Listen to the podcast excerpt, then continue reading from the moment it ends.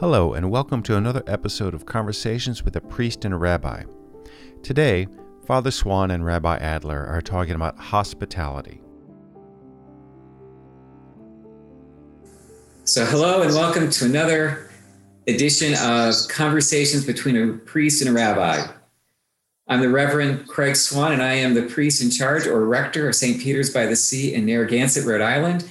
And I am joined again by and I am Rabbi Ethan Adler, um, spiritual leader of Congregation Beth David in Narragansett and Congregation Shaharat Tzedek in Westerly. Our topic this time is hospitality, and we're going to talk about it from both of our perspectives, but also have an opportunity to look at it from a scriptural perspective because as a history of Judeo Christian people, there is a long history dating all the way back to the earliest of biblical times about the expectation of what hospitality should look like by people of God. Um, and I think back right to the um, time of Abraham and the entertaining of angels unaware and medieval, or not medieval, but ancient understanding and requirement of hospitality to the sojourner. So it's very much a part of our tradition. And yet, we talk about hospitality quite a bit, I know, at least in the church. But yet, I don't think we really fully understand what hospitality is supposed to look like from a Judeo Christian perspective. And so that's going to be our topic and conversation. And um, I'm going to let Ethan begin the conversation again since he's got the foundational root pieces. Thank you, Craig. So, um, words tell us an awful lot about meaning. The Hebrew phrase that means or stands for hospitality, the Hebrew words is hachnasat orchim. What does that mean? Um, orchim are guests, guests, and achnasat means bringing in guests. That is our word for hospitality, which indicates to us that hospitality is not merely offering food, shelter, clothing for people who need it, but that we ourselves need to go out of our way to find people who need help and to be hospitable to them. We are we are commanded, in a sense, to bring in guests into our homes um, at appropriate times. Um, when we greet guests, I'll just shoot out another Hebrew phrase, "Bruchim habayim," which means May those who join us be blessed. So we not only invite people into our homes, into our places, and offer them hospitality, but we also offer them a blessing. In other words, we don't consider it as a chore or as something we have to do, but as an occasion, as, as an occasion for blessing. Some of our sages even offer the notion that um, hospitality is a form of worship. And then a book of laws that we have called the Talmud, um, several rabbis are quoted as saying that that as important as offering daily sacrifices are, when you offer hospitality, it's as if you offered a sacrifice. So that tells us the um, the level of um, of how important hospitality is. Now you mentioned, Greg, you mentioned Abraham. Abraham um, is a consummate example of um, hospitality because of what, what he does. And if you look at the scripture very carefully, you notice that from the time that he sees these three strangers walking until they're on their way, he goes well out of his way to provide hospitality. And here is what I mean. So we understand that Abraham's tent was open on all four sides. So the strangers could come from any direction and he would offer them food, shelter, clothing, whatever, you know, whatever, whatever they needed. Okay. Abraham was a wealthy man. Um, so we imagine middle of, of a desert, middle of an oasis. He's got a huge tent, people living there, extended families, and he invites people in.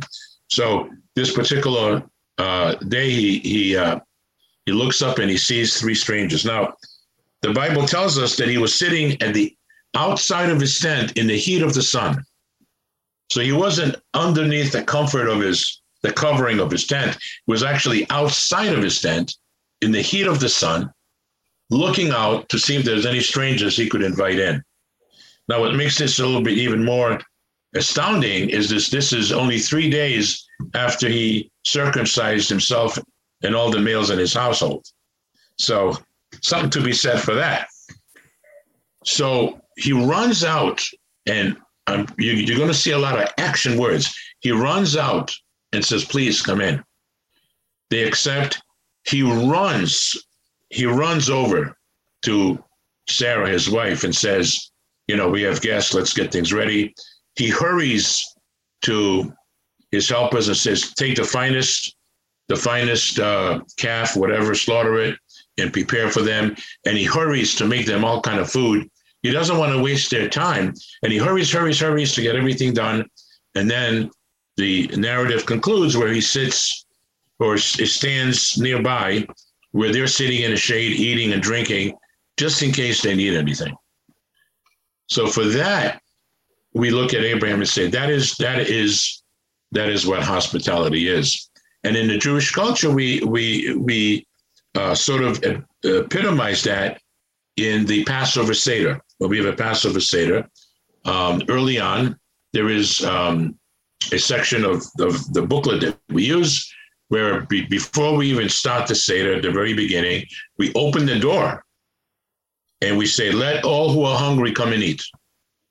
Anyone doesn't have a place to go, come in. Now, we don't do that today too much because of where we live, but you can imagine when people lived in, you know, in small villages and everybody knew everybody, uh, we would do that.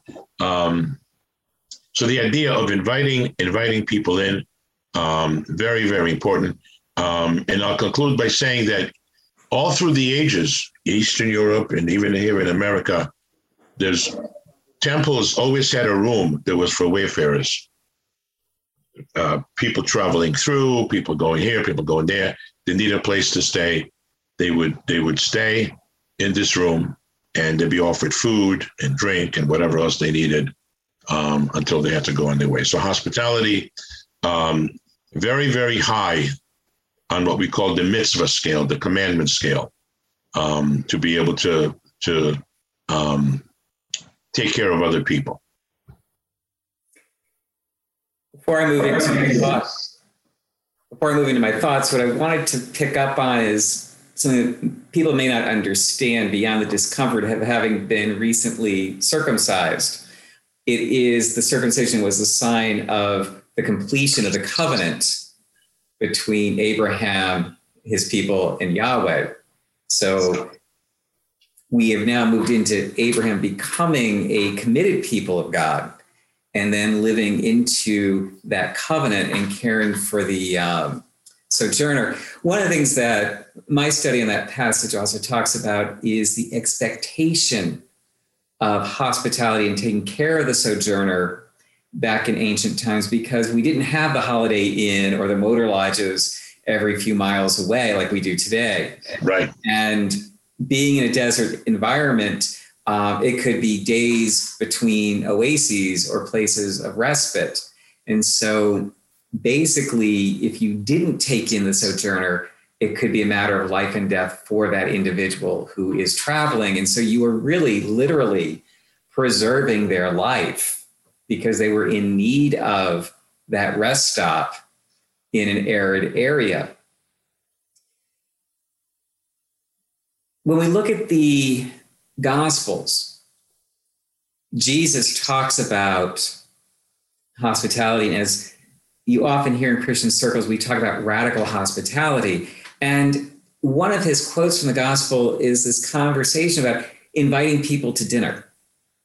And basically, what he says is it's easy to invite others to dinner who you know will repay you. But that's not really the level of hospitality. He goes, but to bring those who cannot repay you is really doing basically we're saying the work that one should be doing. It's a very good point. Yeah. And I think that's the radical difference from most of us today because we think about hospitality in terms of taking in our friends. Uh, we always look forward here for all of us in Narragansett, we all run what I basically call Airbnb for those of us who have friends from inland parts. Uh, our homes are always uh, basically a revolving door of people coming to enjoy the beaches. And that is hospitality. And we love going out of our way for our families and our friends, but that's not what we're talking about. We're really talking about caring for the stranger that we don't know. Um, and in churches, we have pretty much universally what we call hospitality or fellowship hours after church. And one of the things that I begin to I'm beginning to work with our own congregation on is that that fellowship hour isn't really meant for you to hook up with your friends and chat about the week, but it's the opportunity to invite the sojourner or the visitor to the church in for um, refreshment, but also an opportunity to develop relationship. We also look at hospitality in terms of caring for the poor. And I, and I was thinking about this as we began talking. In the Gospels, there's a story of the Good Samaritan. And we think about that in terms of what does it mean to be neighbor to another, but it's also about hospitality because it's about a stranger who finds another dying on the side of the road after having been robbed, who then puts him on the back of his animal and brings him to an inn and pays for his care and make sure that he is cared for until he is healed. And that is truly the fullest of a radical act of hospitality. And so, just as we talk about Abraham bringing in strangers and God unbeknownst, and offering him food and ref- them food and refreshment, it really is, as you say, about taking care of the hungry, taking care of those who are homeless, and seeing that it's really about concern for somebody else that we don't know who can't repay us. And you know, as as as you very well put it, when we offer hospitality, um, I think in a sense it awakens the empathic gene within us because we we see how good it is to be hospitable, and then um, it it extends beyond that. Interestingly enough, the Bible, which is a great teacher, immediately after this scene, uh, turns out that one of the strangers, the, the, these strangers were actually angels, I guess, and one of them foretold Abraham that God was preparing to destroy the cities of Sodom and Gomorrah. They were evil, they were sinful, and so on and so forth.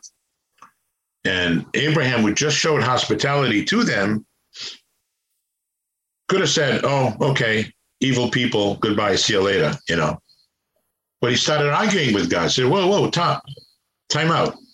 If there are 50 righteous people in that city, you still going to destroy him? God says, No, for 50, I won't. How about for 40? I won't. Well, they, they go down to 10, I guess, and even couldn't even find 10 righteous people there. But he he offered his hospitality beyond his tent into a city of sinners. So I think that's that's that's a great value. Um, in the book of Leviticus, um, very famous famous phrase: "You shall treat the strangers who sojourns with you as the native among you." In other words, there shouldn't be a difference between you, a stranger, and somebody who lives next door. You shall love him as yourself, because you were once strangers in the land of Egypt. So we've kind of learned learned learned that piece. And um, Isaiah you know, famous prophet, also said, It is, is it not to share your bread with the hungry and bring the homeless poor into your house? Even Pharaoh, the Pharaoh that Joseph knew when his family came in, was very hospitable and offered them a nice, nice area for their cattle called Goshen, you know, which was a nice area. So even he was hospitable. So we have plenty of biblical um, examples of, of, of hospitality and so on. Um, in in our in our culture, in our tradition, there are there are things that we believe that even we may get benefit, some benefit from it in this world. We're also going to get benefit in the next world. We believe that when you die, you enter another existence. Uh, you know, I have no idea what it is, but that's what our belief is. And what are what are the things that you can still reap benefit from, even in this next world? And uh, again, the, the, the Talmud says honoring parents, doing deeds of loving kindness, studying, um, visiting the sick, helping the needy bride, attending to the dead, and providing hospitality.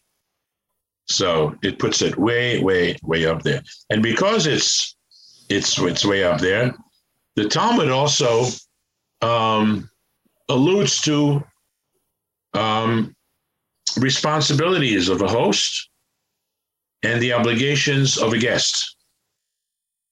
So I'll get into that if you, with your permission. So, what are the duties of a guest? Well, you're supposed to greet your your people at the door and bring them in. You're supposed to wash their feet, which back then you, you were coming off a desert or sand, you would do that. I've had many people come to my house in the last 50 years or so, but I've never washed their feet. I'm going to admit to that. But that's what you're supposed to do. Offer food and drink. Remain cheerful through the, the visit. Ask them about their interests and activities. Um, and uh, when they leave, escort them to the door. And um, they also say it's best if the host serves the people, you know, rather than you know than somebody else. And um, they say don't don't be too attentive, don't be too attentive to the to the guests because then they're going to feel like you know helicopter host kind of thing. But just just be there for them in case they need anything. And um, also very interesting. They say when instead of if you have like three or four courses, rather than one course at a time, you put everything on the table at once. Why? If you offer one at a time, and let's say one of the, uh, I don't know, one of the courses is liver and onions or something, and they don't like it, they're gonna feel like I'm not, I'm obligated to eat this. But if you put out an array of foods all at once, they can pick and choose which they want, make make them make them um, easier. And um, so, in other words, you want to make the, the guests very comfortable. Now, by the same token, the guest also has certain rules and roles according to the Talmud, which is not to stay too too long. If they're, you know, if they're staying with you overnight, uh, they need a place to stay. No more than three days. They say after three days, you know, three days you should do that. so there's a statement says this is kind of funny. On the first day, if you have a guest, you offer a calf. On the second day, you offer a sheep to eat, a sheep food. The third day, you give fowl. And if they're still with you on the fourth day, you got just give them beans. So, so they get a sense of, uh, you know, maybe, maybe, maybe it's time to go. Um, and very, very interestingly, um, they also say that um, that the, the guest should um, always leave a little bit of food on his plate. Always leave a little food. The question is why? What, what's what's what's the point of that? And um, it seems that the notion was, if you clean your plate, it may send a message that you didn't provide enough food if you leave leave a little on your plate, it's sort of the message you're giving to the host is this was delicious and I'm I can't eat anymore. I'm so full. So um, those are the rule the roles of guest and host, at least according to uh, Jewish tradition. I was thinking when you, when you said that stay more than three days, that Emerson had a statement that guest and fish after three days both stink. So uh, it's a wonderful thought. Uh, I think the, as we look at hospitality as well, um, I go back to Deuteronomy and the idea of leaving 10% of one's fields for the sojourner. Mm-hmm. Um, and that is, from the Christian perspective, the root of the concept of tithing, which is a giving of 10% of your um, resources or your income to the church and or to the care of others. Um, and I keep seeing that everything keeps leading us back to this greater sense of um, taking care of people that we're really called not to not to live inwardly but to live with a generosity of caring for others. And that's what hospitality really is about is going above and beyond yourself to see to it that another another person is comfortable cared for and looked after. And again we look back all the way to the abrahamic story and of the three guests coming in is that he made sure that they were looked after in his uh, while they were in his presence so that even though they turned out to be angels so that as they they would have what they needed to move to the next stop in their journey. Um, and i look at that piece of symbolism or move it to the next level in symbolism and say is it it's the role of the host for each of us to make sure all are provided for so that everyone can move to whatever the next level is in their journey with God. And as I bring that into the church and into our lives today, um, I, I think we live such insular lives that we we have a hard time looking outside our doorway into greater pictures as we talk about hospitality, I also realize um, or believe that we see a um, conflict with what the gospel or God calls us to do in terms of hospitality as we look around what's going on in our world and at our borders today. Because now we have to ask the question um, what does it mean to be hospitable to those who are seeking refuge from violence or from famine? Um, throughout the world. Yeah. And what does that look like? And that becomes, I think, the greater challenge on a larger level um, is, and I hate to politicize something because I've taking care of people has become so political. But what does an act of love look like on a grander scale um, if we're about hospitality? Yeah, that's true, true. You mentioned before the idea of um, leaving the corners of your fields for the the poor, the sojourners, whatever, right? Um, also, um, in the book of Deuteronomy, we talks about gleaners, so that as you're harvesting your grapes, your olives, whatever your wheat, whatever happens to fall in the ground, you're not allowed to pick up.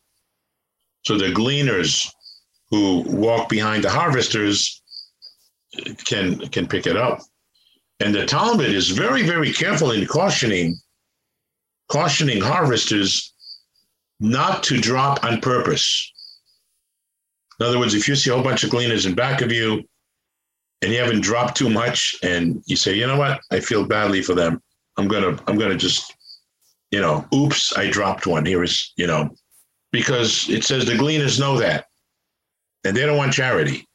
You know, they don't want to you don't want to make them feel bad. You want to you want to help them, but you want to you want to help to retain their dignity. So so if it if it happens to fall, it falls. But you weren't you weren't allowed weren't allowed to do that. You know, um, talking about hospitality, I'm going to share a incredible story, very short. About four or five years ago, my wife and I went to Italy on a trip. Went to Rome, went to, to Venice, um, other other cities was wonderful. Um, and we went to Florence at one time. And Florence has has um, like a huge main main synagogue that we went to. And um, after services, uh, there was a rabbi there, and he said, "Why don't you come to our home for dinner?" He didn't know us from a hole in the wall, you know. And we said, "Wow, this is terrific," you know. Um, well, his home with this huge, huge apartment we walked in, there must have been 40 people there students, visitors, whatever. And he provided a meal that was literally from soup to nuts. Everything you can imagine. And seemed like we were eating for like two hours. I mean, it was it was absolutely incredible. Delicious food and so on. And all for free. Of course, if you wanted to follow it up with a check, which we did, of course, but it was all for free. And turns out that obviously the food has to be kosher, has to be kosher meat. And in order for him to get kosher meat, every Thursday he would travel three hours from Florence to Milan to get the kosher food, travel back to Florence, where his wife and a few volunteers would hours and hours and hours of preparation to make sure that they have everything for a meal. And he said every week they get 40, 50 people there. All because of this dictate, the dictum, the law, the, the, the custom of hospitality. So that was that was incredible. Um, in, interesting little tidbit. Um, every Friday night we make a special blessing over wine. We do it at home at the meal, but it's also become customary to say the blessing in temple, even though we're going to say it at home again. And that arose because in Europe, as I said before, every temple would have a, a room that they would reserve for sojourners, wayfarers, people who were coming through. And if they happened to be there on the Sabbath and they had no place to go, we wanted them to, to join us in a prayer, this important prayer. And that's why we said it, we say it in temple, even though we even though we say it at um, at home.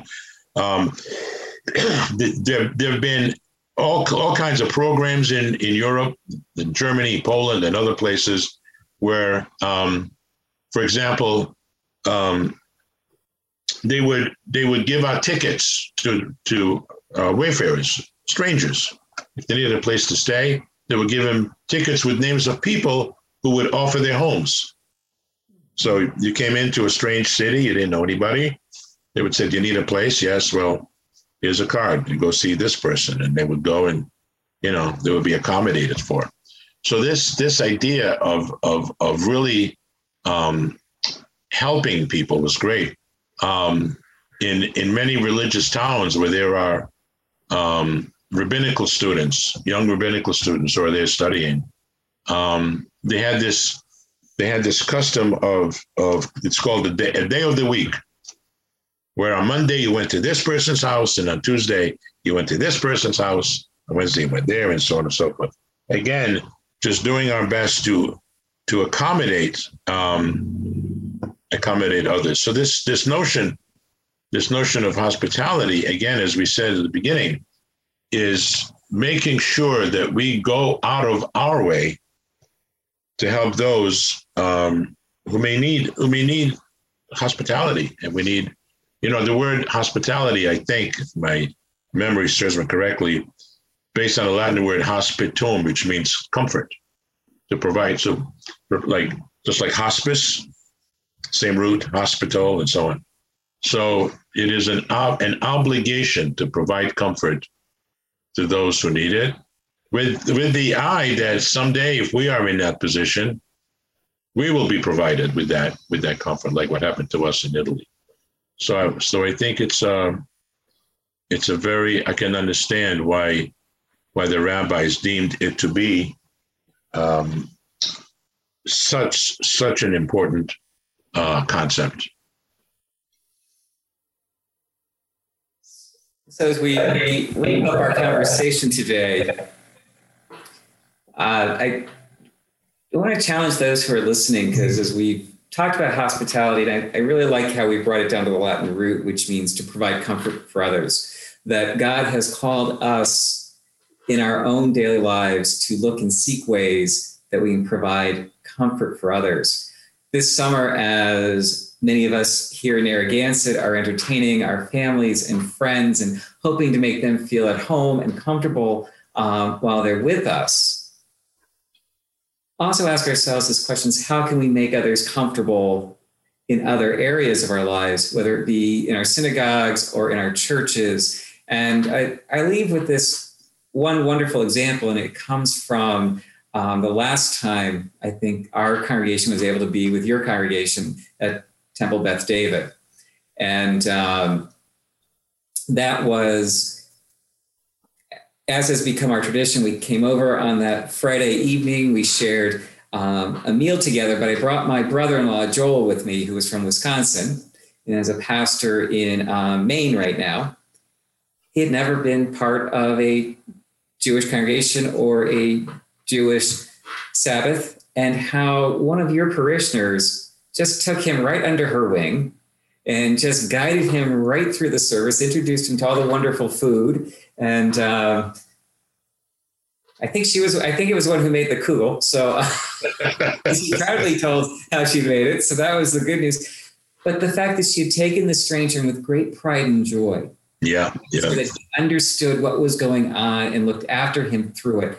And I look at that as such a wonderful example of how simple hospitality can be because in her act of taking him under her wing, he made what would have been otherwise a fairly awkward, uncomfortable situation comfortable, and in the end made him feel right at home. Great. Isn't great. that what our work as a people of God is in terms of hospitality? That's Wherever we are, and whatever we're doing, how do we make others feel as at home as we are in whatever situation that is? Absolutely. If we can do that, um, we do the work and the mission of God. So, with that note, um, let us just end with a quick prayer.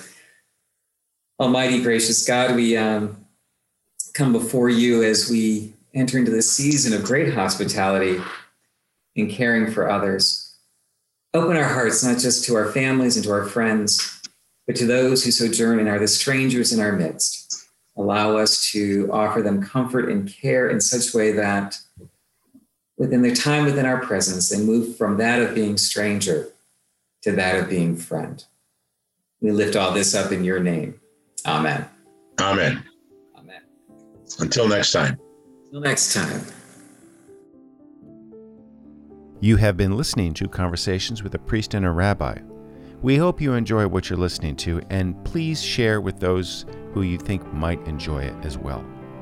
Thank you again.